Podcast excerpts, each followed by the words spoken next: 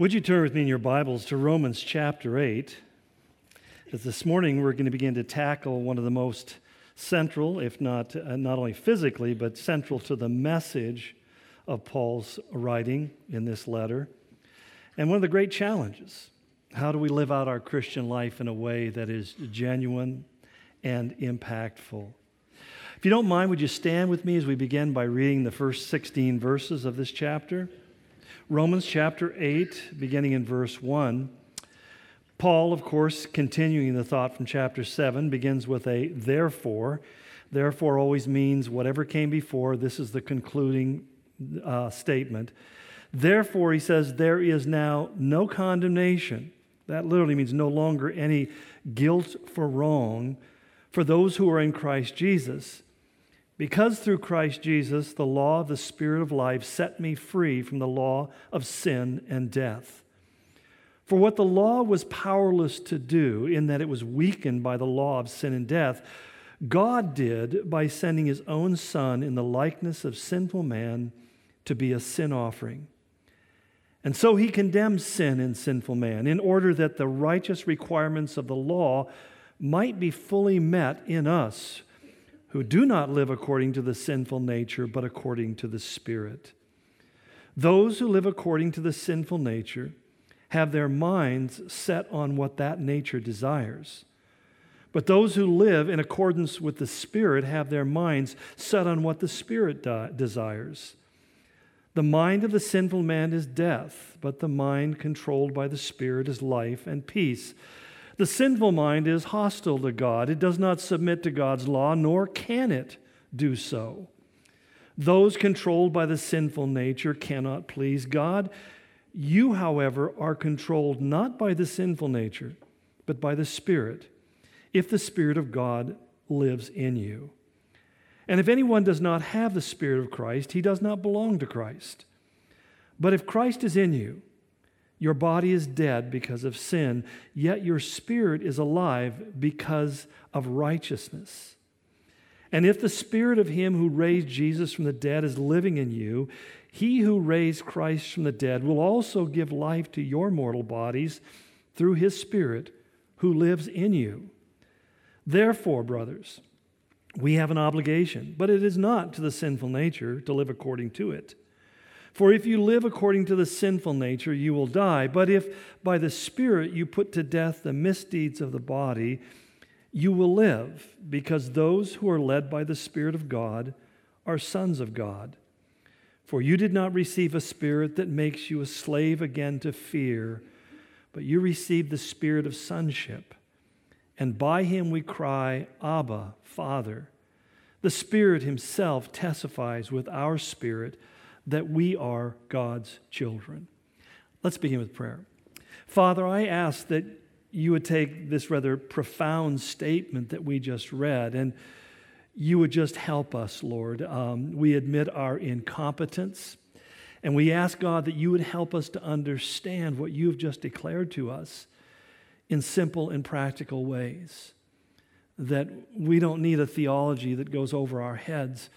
We need a, a, theology that goes into our hearts and empowers us to live changed lives. And so it's that grace that we look for, Lord. It's that help that we solicit this morning in Jesus' name. Amen. You may be seated. Here's the challenge that faces every true, real, sincere Christian Getting saved is simple, living saved is not. Getting saved is simple enough, but living in a way that really declares that I am saved is really where the challenge of the daily Christian life takes hold.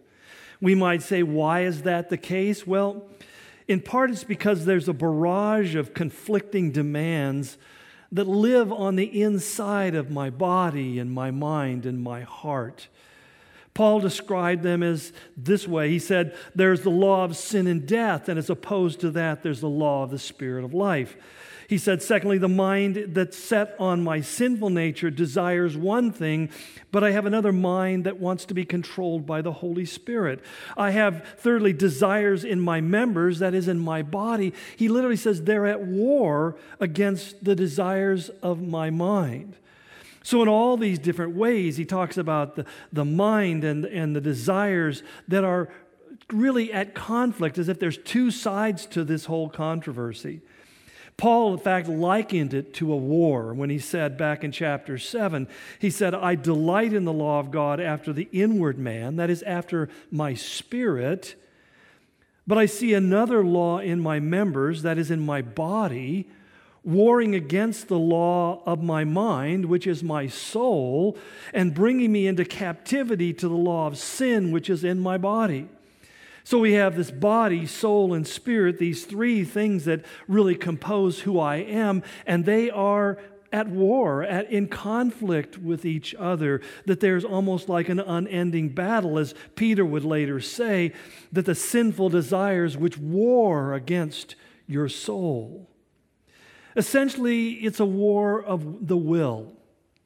There is the desire of on the most inner being of who I am, uh, the desire of my heart or soul to do and to be a good person, to live consistently and in a manner that God would be pleased with. That's true of every person, that even people who are evil will try to rationalize their evil into some form of goodness that even Adolf Eichmann declared that the genocide of the Jews was really doing a good thing for humanity. And even though his thinking was twisted, it underlines this basic programming that every being has that we do not want to be portrayed or even to see ourselves as being in evil or sinful or bad people we really want to see ourselves good. Now, we can conflict this and confuse this to the point where the prophet said we come to a place where we start calling evil things good and we start calling good evil. And we see examples of that in our life and in our world today. But beyond that, never miss the point that when you talk to people, their essential desire is to be a good person and to be viewed by not only others, but also by God as being a good person even though it may be more than evident that they are not, at least by God's standard. But that desire for goodness is often, too often, usurped by the appetite for the perverse and for the pernicious, fueled by a, a sinful, fallen nature that lives inside of me.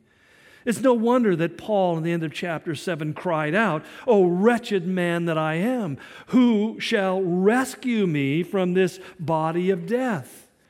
And one of the things I pointed out as we came to the end of chapter 17 is that God is the only one who can adequately answer that question.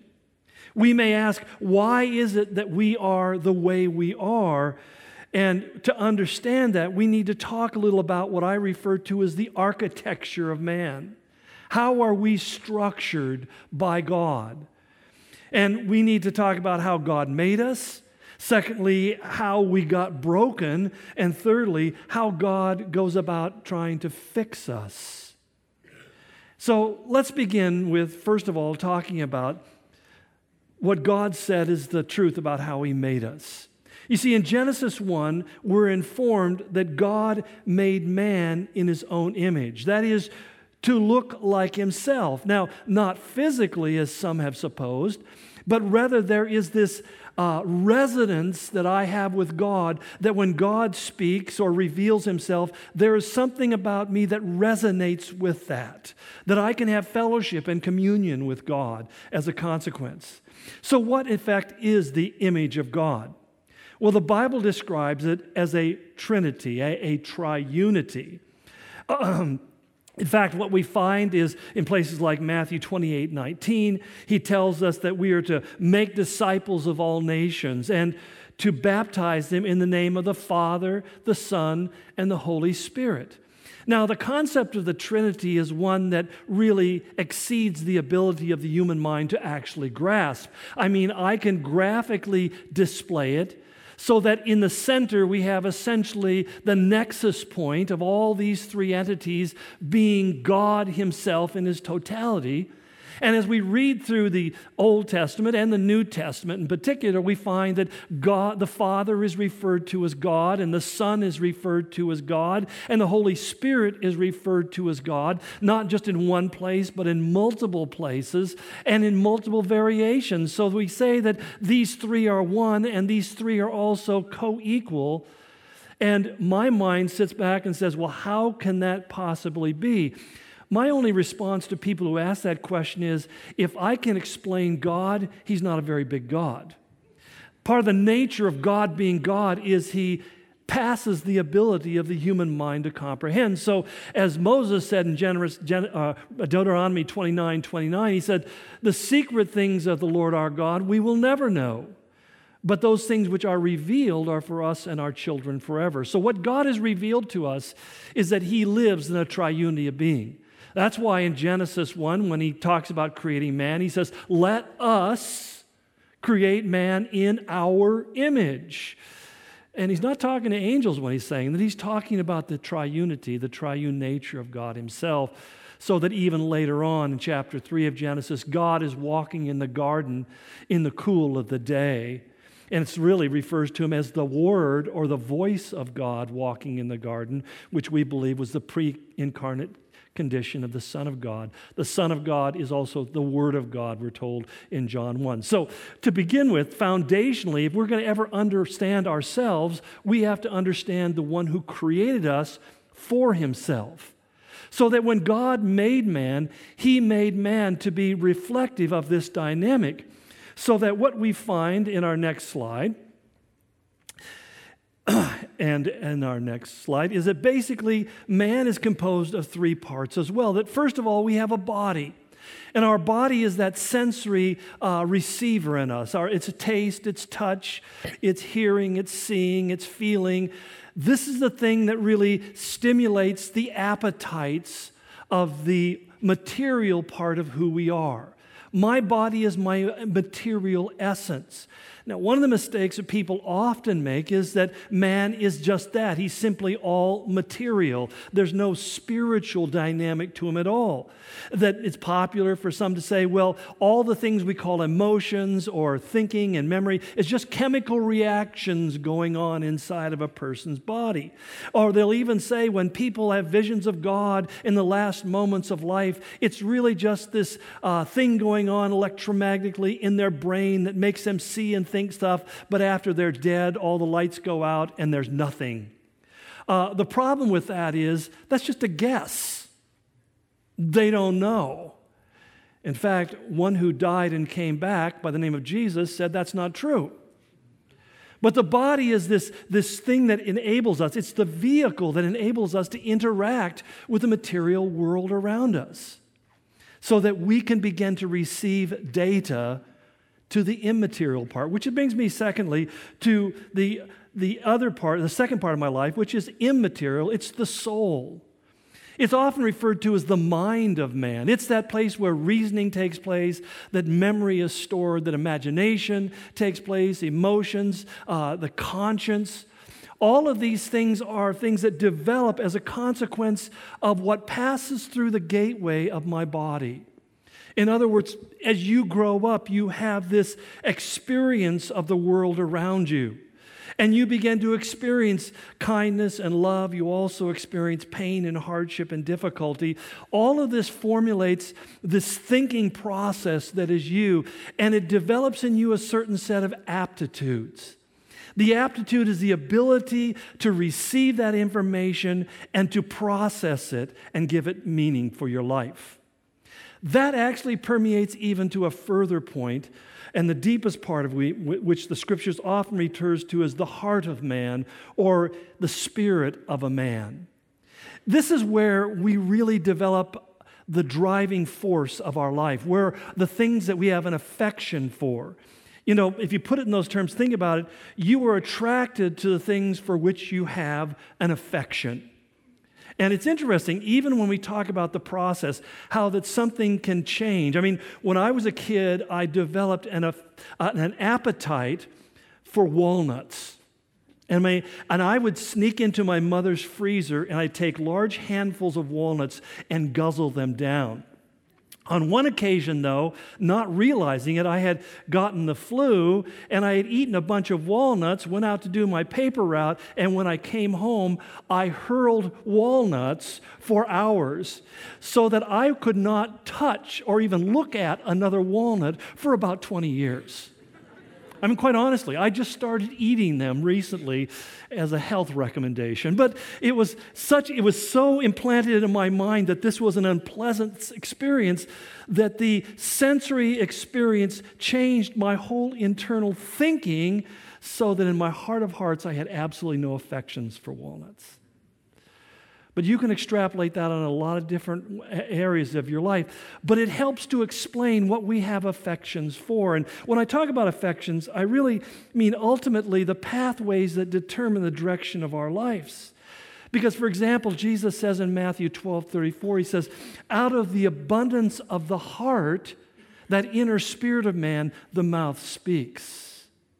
So that when we look at people's behavior, we can focus on the action without really addressing what, but what lies down in the heart. So that sometimes people appear to us as being good, moral people because they live in an environment where the behavior that they want to engage in is constrained. That's one of the things we found, for example, why pornography has proliferated in our culture. I mean, it has proliferated beyond, well, I don't have to tell you, you know. It's just, it's just proliferated. How did it do that? By going secret and being able to be able to access it in our own computers or our own cell phones or whatever thing you want. People can now do it in secret, and, but publicly speak bad about it.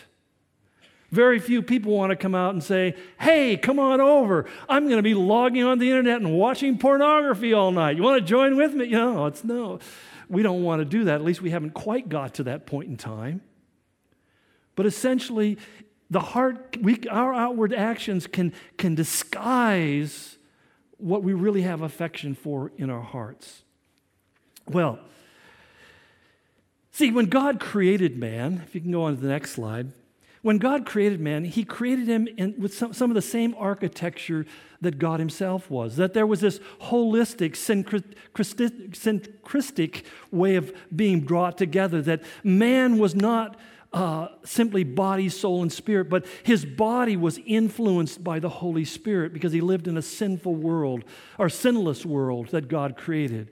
His, his soul was experiencing fellowship directly with God, so his mind, his experiences, his memories were all being shaped by this living daily encounter with God. And his spirit was being nurtured in the same way. So that when man lived his life before the fall, he lived it holistically. He didn't struggle with a conflict because there was no conflict. But then came the fall, then there came sin. And suddenly the architecture of, the, of man changed, that suddenly the body became the dominant part of who we are. We became less soul and spirit conscious and more body conscious. And we find that the further a culture gets from God, the more body conscious the culture becomes. Is it surprising to you that everybody that we see presented us in the world has been painted and shaped by plastic and latex and whatever to look flawless and perfect, depending on what the definition of perfect is. I mean, I, I, I, say that beauty is kind of a elastic thing. On one hand, you have a Naomi Campbell, on the other hand, you have Kim Kardashian. And, you know, two very, very different uh, morphologies, if you will. But nonetheless, there's this idea. I, in fact, I, I know a, a guy who works in Hollywood who told me, having worked on the Kim Kardashian program, he said, they take eight hours to prepare her for every shooting. He said, it's all paint and plastic. He says, when she walks on the set from home, he goes, So we live in a world that is so dedicated. I mean, think about spending eight hours of your life getting prepared to present an image of yourself that isn't who you are. And we, the rest of us, buy into it and say, well, I have to go down to the Mac store and buy myself some cosmetics to make myself. And let me tell you, I can't afford it anymore. That's how I got this beautiful. yeah. And I'm not trying to pick on anybody. You know, I mean, sometimes a house needs a coat of paint. I'm not putting that down.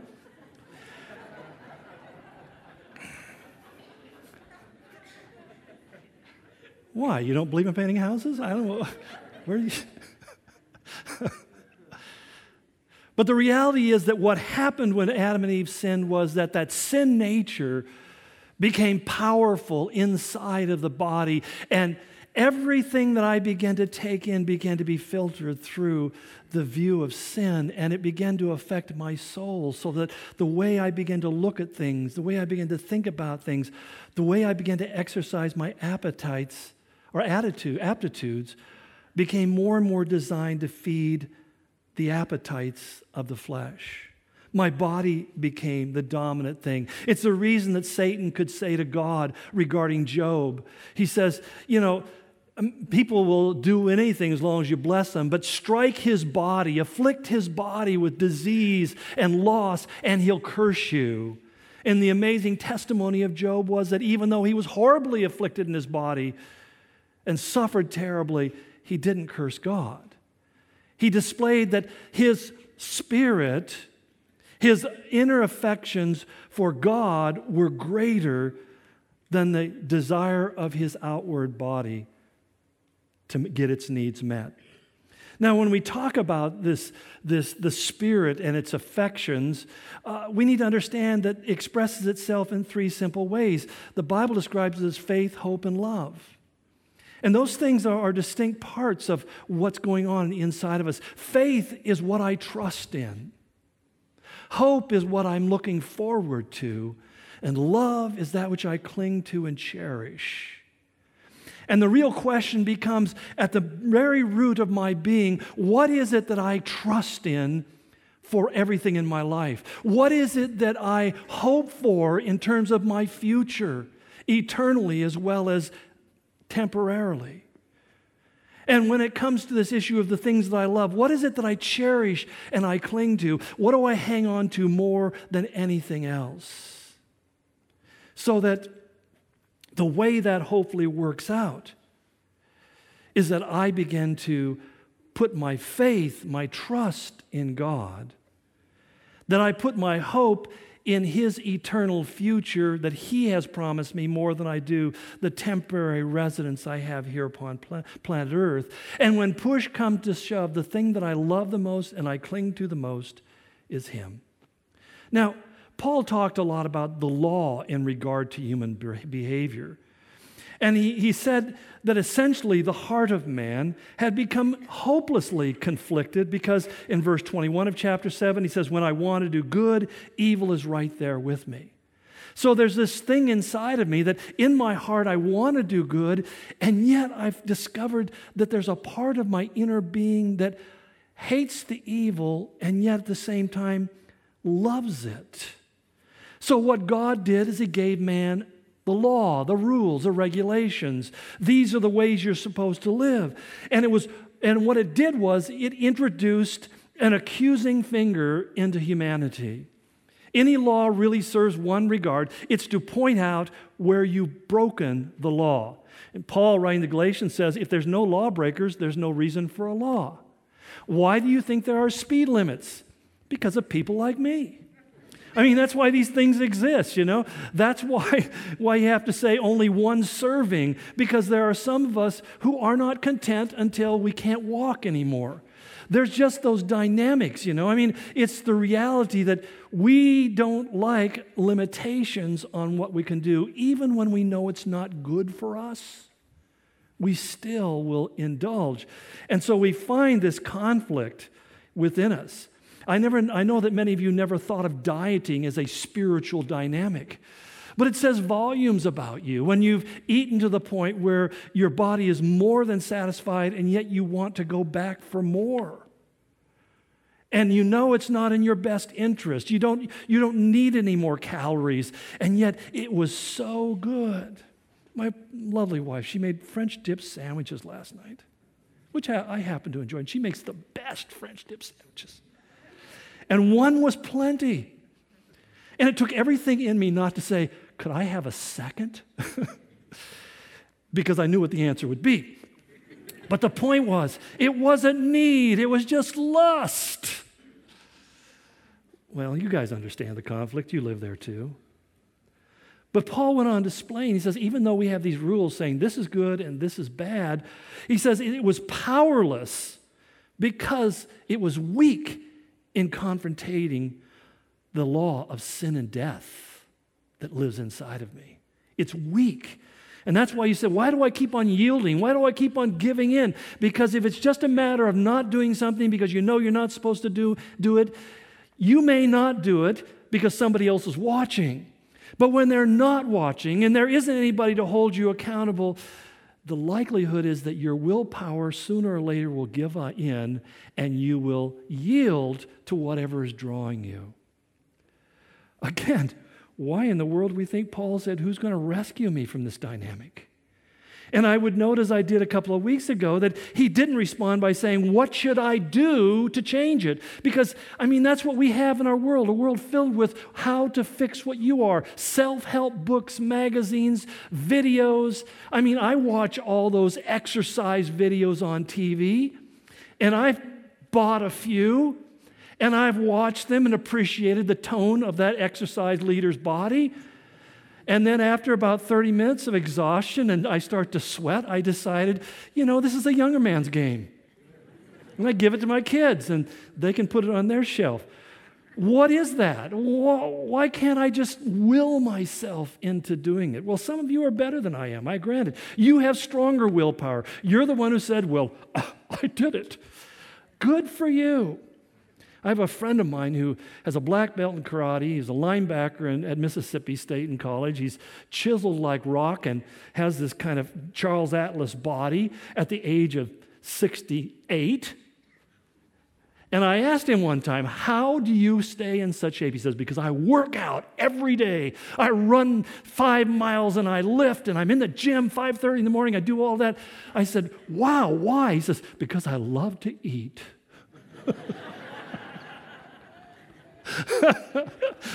I said, okay, I knew there had to be sin there someplace. and I've taken him, you know, every time he's visited me, he's just said, I said, where do you want to go? He says, uh, uh, Golden Corral or any other buffet that you have in town. and man, can he put it away. It's unbelievable. And then he's up at 5.30 running five miles. It's an amazing dynamic, but I don't have that kind of discipline. But we find here that the law says here's the standard be holy as I am holy, and he who sins shall die. And you and I look at that and going, you know, there's been some holy moments in my life. And there's times I feel holy, and there's times I feel close to God, but there's also times that I very consciously, willfully disobey God. Who is going to rescue me free me, deliver me? And the answer he gave in chapter 7 and verse 25 was Jesus Christ our Lord. He was the one who was sent to rescue you and me, not to repair us, not to renovate us, not to remodel the old you, but to completely rescue you from the body of death. In fact, that's why Paul goes on to say in this chapter, he condemns sin in the body. That the body, there's a reason why one day God's going to give you a new body, because this one is incurably warped. It, it can't be repaired. It, the, the, the sin nature cannot be always held down and, and brought into obedience. That you're going to find sin can even eke out of you in some of your most humble moments. And you know it's happened because you sit back and look at yourself and saying, Wow, I've finally become humble and like a bird that flies away, you lost it. well, I finally got that discipline of reading my Bible every day, and next thing you know, you forget about it. The alarm goes over, and you slip away, and you didn't pray, you didn't read, and you had this horrible day, and you sit back and say, Oh, shoot, I broke it. Because nobody bats a thousand. Nobody bats a thousand. We all strike out in life. But God did something, and He tells us what God did. He said, God did by sending His own Son in the likeness of sinful man to be a sin offering. The very first thing God is, He says, there needs to be payment made. I owe a debt I cannot pay. God says, I will offer a sacrifice. I will offer the best that has ever been my own son without sin, without spot and blemish. I will offer him as the perfect payment for your sin. So that's why he begins the chapter by saying, There is no longer any guilt or shame that I should feel about being me because it has been paid in full. That's why when Jesus says on the cross, it is finished, the word finished there in the original literally means paid in full. It was what was stamped on a receipt when the debt had been paid off. So, part of the, the error that many of us fall into is even though the debt has been paid, we're still showing up with our pay stub and trying to pay it off. And God says, No, I've already paid it. But secondly, he says, that it wasn't just a matter of sacrifice, it was a matter of meeting the requirements of justice. And so he says he condemns sin in the flesh. The Amplified amplifies that statement by saying he subdued it, he overcame it, he deprived sin of its power over all who accept the sacrifice. So if I accept that his sacrifice is payment in full for my sin, there is an empowerment that comes into my life. And there is a distinction that takes place is that my sin that still manifests itself is, go- is limited in its lifetime to this body. And the hope of the believer becomes the day when I shed this and I receive a new body. And he goes on and says, in order that the righteous requirements of the law might be fully met in us, that is, us who believe. That suddenly that debt of sin could be fully paid for once and for all. But there's more. There's not only the sacrifice, and there's not only the meting out of justice. It's not that I owed a debt and I couldn't pay, but he also paid a debt that he did not owe but the third thing is that He empowers us as well. He empowers us by the Holy Spirit. And this is what's really interesting to me as I was looking at this whole issue in the book of Romans. You see, in the first seven chapters of Romans, you know how many times reference is made to the Holy Spirit? Four times. In chapter 8, you know how many times reference is made to the Holy Spirit? 15 times. 15 times. Over three times more often, he comes back to the Spirit, the Holy Spirit, the Spirit of God, the Spirit in you, the Spirit of life, the Spirit of victory. He, the Spirit, Spirit, Spirit, Spirit, Spirit. And we should basically draw a hint from that. Now, this is an important thing, I think, to emphasize because we live in a time where the church is becoming more competent in its own competence when in fact we grow spiritually, we become more confident of our incompetence. When he says through Zechariah the prophet in chapter 4 that it is not by might and it's not by strength, but it's by my spirit, saith the Lord. Yeah. A little over a week ago, I was at a, a conference in Dallas, Texas, and uh, it was fascinating uh, talking about the millennial generation and what they're like and all this data. And they had actually churches there that have full time statistical analysts who are basically doing community services and breaking down their neighborhoods. And they had some amazing things that I didn't understand, I couldn't even follow. Uh, but how they profile their communities, just like the politicians are doing, so that they said when the politician or the canvasser comes to your door and knocks on it to talk about his candidate, he already knows over 500 different data points about you personally. He knows how you voted in every past election. He knows whether you're leaning left or right or in the middle. He knows what issues you are touched by. And so, as you're having this conversation, it's like, this guy's speaking my language. No, he's reading your data report. And they're saying, this is what we need to do in reaching the world. And I just went, if that's what it takes, I'm becoming a Mormon. I mean, seriously, man. It's like, I can't do this. This is so. And I, I you know me, I try to say stuff I probably shouldn't, but I, I just looked at the guy and said, you know, Mark Twain once said, there are lies, there are damned lies, and then there's statistics. but it's the world we live in. And the entire nine hours that I was in this conference, nonstop, no breaks. Do you know how many times we prayed? You know how many times there was a reference to praying and seeking God? And I just thought, went out there saying, Lord, the data's great and the information's helpful, and I appreciate these guys. They're smart and they're talented, they're gifted, I, they're good people. They love you. But do we really think we're going to change the world? As Dave Roper put it, I've quoted this so many times, it's my favorite quote right now. That grace is God's greatness flowing through my basic incompetence for His glory. It's God's greatness flowing through my incompetence. It's not by my might. It's not by my statistics. It's not going to be by my analysis. It's going to be by His Spirit moving. And what Paul tells us here is that what God did is not only He forgave you for your sins and removed the judgment that was upon you, making you just in His eyes, but He also empowered you with His Spirit. So that when we talk about somebody being born again, what happens is this Holy Spirit goes past the body, it goes past the soul, it goes right to the very core of who we are, and suddenly something explodes on the inside of us, and we begin to crave God.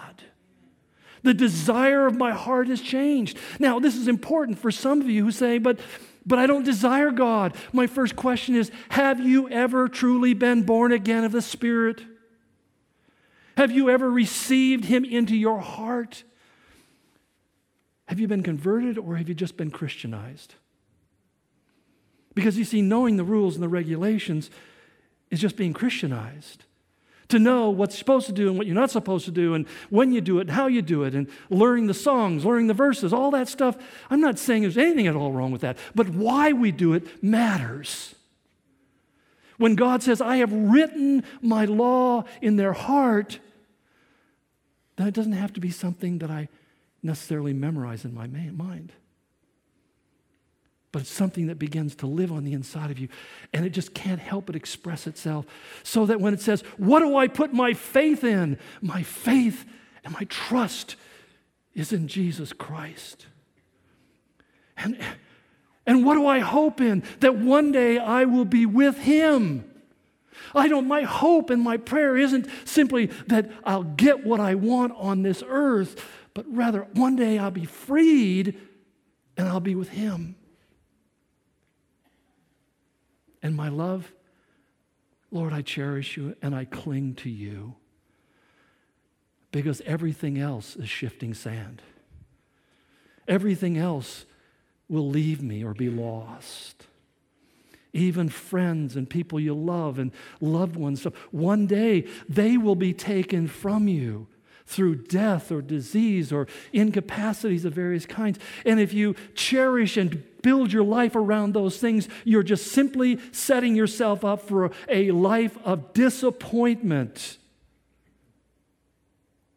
But as even we've experienced in the last week, just seeing loved ones taken from us precipitously this one dear lady diagnosed, seven weeks later, she's dead. Family's devastated. And the only thing I could say to them is that, you know, if moms can cry when the kindergarten goes off to school, we should be able to cry when our loved ones graduate to heaven. Because we realize, as far as our existence here, we have lost a connection with people that are precious to us but only for a season. So Paul said, We're not like men who grieve, who have no hope. We have hope.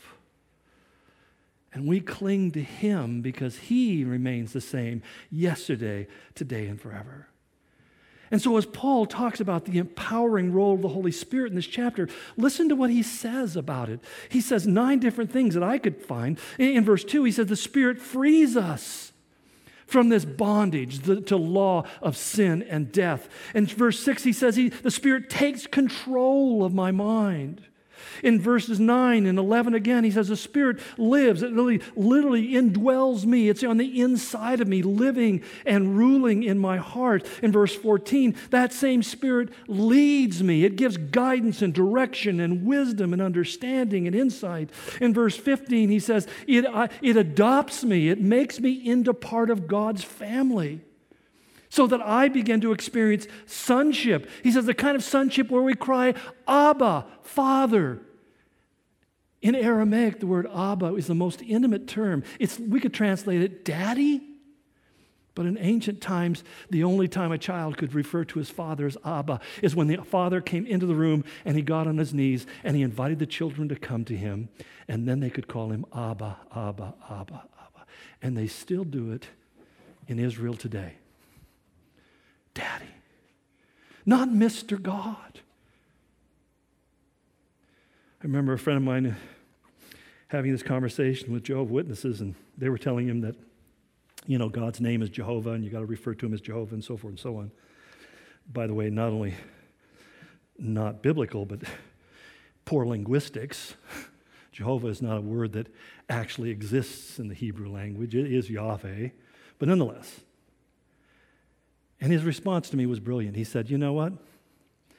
You can refer to him by the name by which you know him, but I'm going to refer to him by the name which I know him. To you, he's Mr. God. To me, he's Daddy. And there's the difference. You know him from afar, but I know him in my heart. I am born of his seed. That's why in verse 16 he says, The Spirit itself testifies with our spirit that we are the children of God.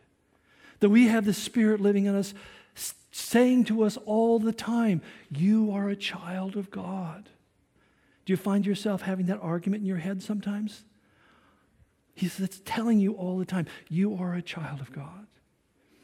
He says in verse 23, it, it, causes us to yearn for heaven when he says, Not only so, but we ourselves who have the first fruits of the Spirit groaned inwardly as we wait eagerly for our adoption as sons, the redemption of our bodies. That as God's presence becomes more powerful in our life, we find ourselves not fearing death, but really yearning for that moment when death will liberate us from the bondage and we will come into the fullness of who we are. I have to warn you, that may affect your ambitions. In the sense when winning at all cost suddenly costs too much. Because the only real winning that matters is heaven itself. Verse 26, he says, The Spirit helps us in our weakness, which means He's busy in my life constantly. And then in the second part of the verse, he says, The Spirit Himself intercedes for us. The very Spirit of God living in me is praying. He says, sometimes with groanings that can't be uttered. You ever been in those moments when you're sitting here saying, God, I don't know what to pray. I don't know what to say. I don't know what I need. Please, God. He says that is the Holy Spirit taking your pain, your struggle, your conflict, translating it into the language of heaven so that it becomes the most powerful, beautiful prayer in the ears of God. So that when the, pro, the Old Testament said that the incense off the altar was a symbol of the prayers, the beautiful fragrance rising up and entering the nostrils of God, suddenly my prayers become this fragrant calling out to God that He sits there and just like when my wife wears that incredible Tom Ford uh, uh, perfume. And I just, you know, I bug her to death because I can't get my nose off her neck. Oh, it's so beautiful. I just love this smell. Please walk by me again. That God says, that's how I feel about your prayers, not because you have so masterfully prayed it. You know, you hear some people pray and just go, man, they know how to talk to God. Wish I could be like that.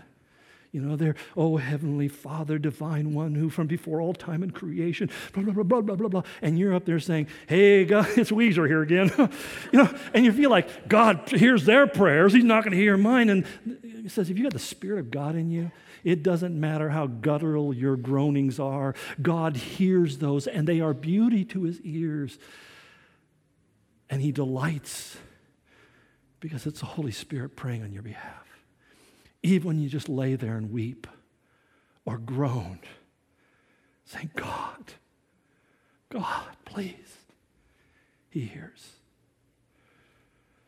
Is it any wonder that Paul, as we'll find next time in the end of the chapter, says, If God be for us, who can be against us? There are those who are against us. There are the demons of hell that are against us. There are those who get con- converted and possessed, and they're his minions and they work in, against you. Uh, there's all sorts of things that are against him, but as he goes on to explain, but they won't win. They can't overcome. Because look what we have to go on and say we are more than conquerors. Next week we'll get into we're talking about our new power today. Next week we'll talk about our new future. Now, does this mean, therefore, that when I come to Christ, my life is now on autopilot? Well, six times in the chapter, Paul reiterates, he says, We have an obligation, literally, it's a debt, not to live according to the sinful nature, but to according to the Spirit. The word according there really means to grant something power and status in our life. We, know, we no longer should give power and status to sin in our life. What we need to do is give power and status to the Spirit that is living within us and let it be the one we feel our greatest obligation to. You know how that works? I start asking God, What do you want? What do you desire? What's your will? How, should I take this job? Should I not take this job? I was so blessed by my daughter when she spent an entire year praying over whether or not to take a new position that paid several times her current position. But she simply said, I need to know that that's God's will. And I can't move until I'm sure. And I thought, reading those Bible stories did work. but that's the whole point is get God, I want your spirit to be that leader in my life because I know that that's the only way things work out. We are obligated, and indebted because, as Peter would later say in his second letter, his divine power has given us everything we need for life and for godliness. He's given you everything you need. So when you're saying, Well, I can't do this because I need this and I need that, God says, No, I, if you need it, I give it to you. I've given you everything you need and will continue to do so. But because my sin nature is still present, I have to make a choice. It's a battle for the mind. A choice to yield to the power of the Holy Spirit and let the Spirit have its way, or to yield to the appetites of my sinful nature. And every one of us win and lose on a daily basis on those battlefields. We have victories and we have defeats. But the choice really comes down to is what you're plugged into. In fact, I don't know if any of you know what this is. I discovered this years ago when I was going to Russia and found that if I wanted to make coffee in my room or hot tea, that um, that you know I wouldn't be able to do it unless I had some way of making the water really hot. And somebody gave me one of these things, and it's cool. You know, you stick it in the cup, and then you plug it in the wall, and first thing you know, it heats up, and the water gets hot really fast, and then you can make your coffee and your tea. One of the things I discovered is if I simply put the coil in the tea but don't plug it in the wall, you know what happens to the water? The water doesn't get hot. In fact, what happens is the coil adapts to the temperature of the water. The Bible has a term for it, it's called lukewarm. See, lukewarmness is the condition that Christians come into when they allow the temperature of their spiritual life to be moderated by the culture that they're in. So suddenly the culture begins to shape the temperature of my life instead of me affecting the temperature of the culture that I'm in. How do you change that? by plugging it into the wall and letting the power of electricity flow through the coil and heat up. And suddenly, because the coil is hot, the world around it becomes hot. Even the cup becomes hot. What's my point? If you want to live a, a victorious Christian life, you just have to plug in. You just have to plug in. You don't have to rub sticks together and make fire. You know, you, you don't have to do any kind. You just plug into God. How do I plug into God? Real easy. You repent of your sins. You simply say, God, forgive me, for I am a sinner. That secondly, you receive the Spirit of Jesus into your heart. And having done that, there's really three very simple things read, pray, obey. Read, pray, and obey. That's all it is. Now, you may say, well, well, I have trouble reading. Well, I've never had trouble reading anything I'm interested in. The guys will say to me, I try to read the Bible, I can't, can't really follow it. And then I'll say, Well, did you catch the Mariners game last night? Uh, two in a row, they killed those Yankees. I'm praying for three. And they say, Oh, yeah, yeah. You know, and they start reciting all the box scores and tell you everything and so and so. And they have all these details, but they can't remember a single scripture. I'm telling you, friend, you know why? Because whether the Mariners win or lose is of primary importance to you. But what God has to say to you today from His Word doesn't. And there's the difference. The Holy Spirit lives inside of you. And if He's living inside of you, He's going to be emphasizing the importance of God's Word to you. We get into arguments well, is the Bible God's Word or is it completely inerrant and can we trust it and hasn't it been changed and copied? You know who I find have have those kind of conversations? People who have not really spent a lot of time reading it. You read it, you'll lose all doubt that it's God's word. because you know what? God starts talking to you. From those really obscure passages, he starts talking to you to the point sometimes where you don't want to hear it anymore. Love my neighbor. I'll love my neighbor when my neighbor, you know. Ah. But you read it, the next thing you know, you'll start praying. The next thing you know, you'll just start saying, okay, God, I'm going to take a chance. I'm going to believe you. I'm going to obey. And then comes the blessing. And you start heating up the world around you. The fruit of the Spirit, not the work of the Spirit, not the labor of my efforts, not the statistical analysis, not the strategy, but simply your life begins to radiate His life and it touches other people, and they start desiring to know the God that you know.